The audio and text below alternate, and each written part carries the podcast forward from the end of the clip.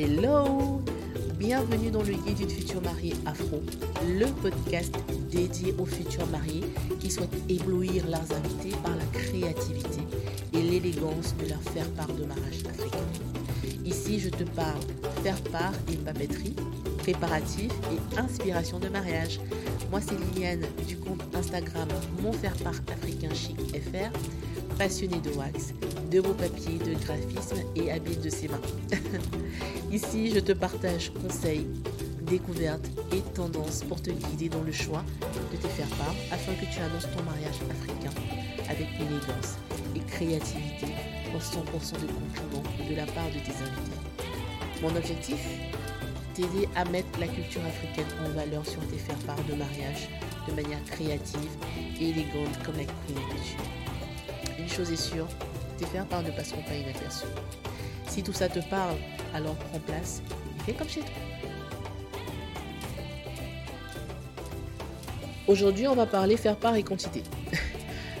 Plus précisément, combien de faire part commander pour votre mariage africain. Alors, lors de la préparation de votre mariage, c'est important de commander la bonne quantité de faire part. Si vous commandez trop peu de faire part, ça peut entraîner des retards et des coûts supplémentaires. Tandis que si vous commandez trop, ça peut entraîner un gaspillage d'argent et une quantité de faire part inutile. Donc aujourd'hui, on va examiner ensemble comment déterminer la quantité de faire part à commander afin de garantir que votre événement se déroule sans problème. Le premier élément à prendre en compte, c'est bien sûr le nombre d'invités. Donc le nombre d'invités, c'est un facteur euh, très important, si ce n'est le plus important à considérer lorsque vous allez choisir le nombre de quantités de faire part envoyées. Pour déterminer le nombre de faire part nécessaires, vous devez dresser une liste de tous les invités que vous souhaitez inviter, y compris les membres de la famille, les amis, les collègues. N'oubliez pas d'inclure les personnes qui ont besoin d'un faire-part supplémentaire, comme les parents divorcés ou les familles recomposées. Et une fois que vous avez le nombre total d'invités, ajoutez environ 10% à ce nombre pour couvrir les invités de dernière minute ou alors les erreurs d'adresse. Et je rajouterai aussi qu'il est important de prendre en compte le nombre de familles et le nombre d'adultes. Surtout que pour les familles, hein, vous pouvez généralement envoyer un faire-part par famille, tandis que pour les adultes, notamment les euh, aînés qui ne vivent plus au domicile euh, familial, vous devez compter un faire-part par personne. Si vous invitez des couples, vous pouvez envoyer un faire-part par couple ou un faire-part individuel à chaque membre du couple, surtout s'ils ne sont pas encore mariés.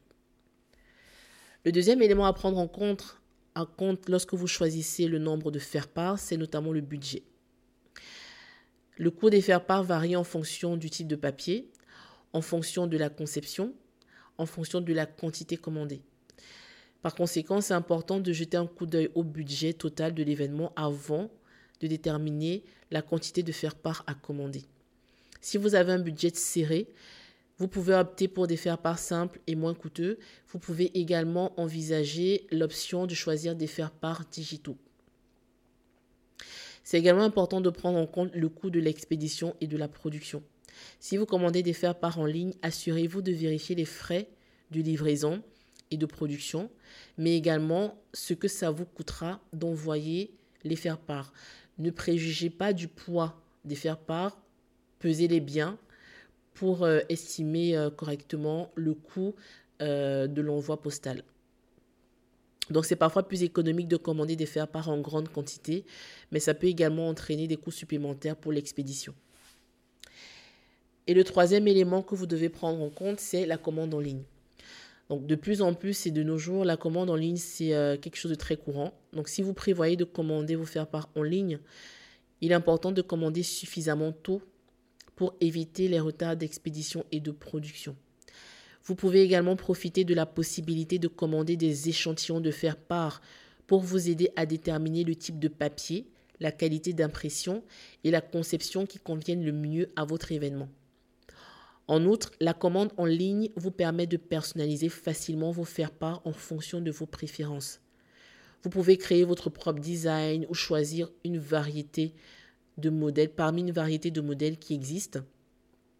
Et ça vous permettra justement d'être sûr et de bien examiner les options euh, qui sont disponibles avant de commander vos faire-part et euh, de choisir ceux qui sont le plus adaptés à votre événement. Toutes les bonnes choses ont une fin. Ça y est, on arrive au terme de cet épisode. Tu l'as aimé? Tu l'as trouvé utile Et surtout, tu veux encourager le podcast Alors partage autour de toi, ça nous fera plaisir. D'ailleurs, si tu prépares ton mariage ou qu'un de tes proches est en plein préparatif de mariage, n'oublie pas que nous créons des faire-part de mariage africains que tu pourras découvrir sur notre boutique en ligne www.monfairpartafricainchic.com.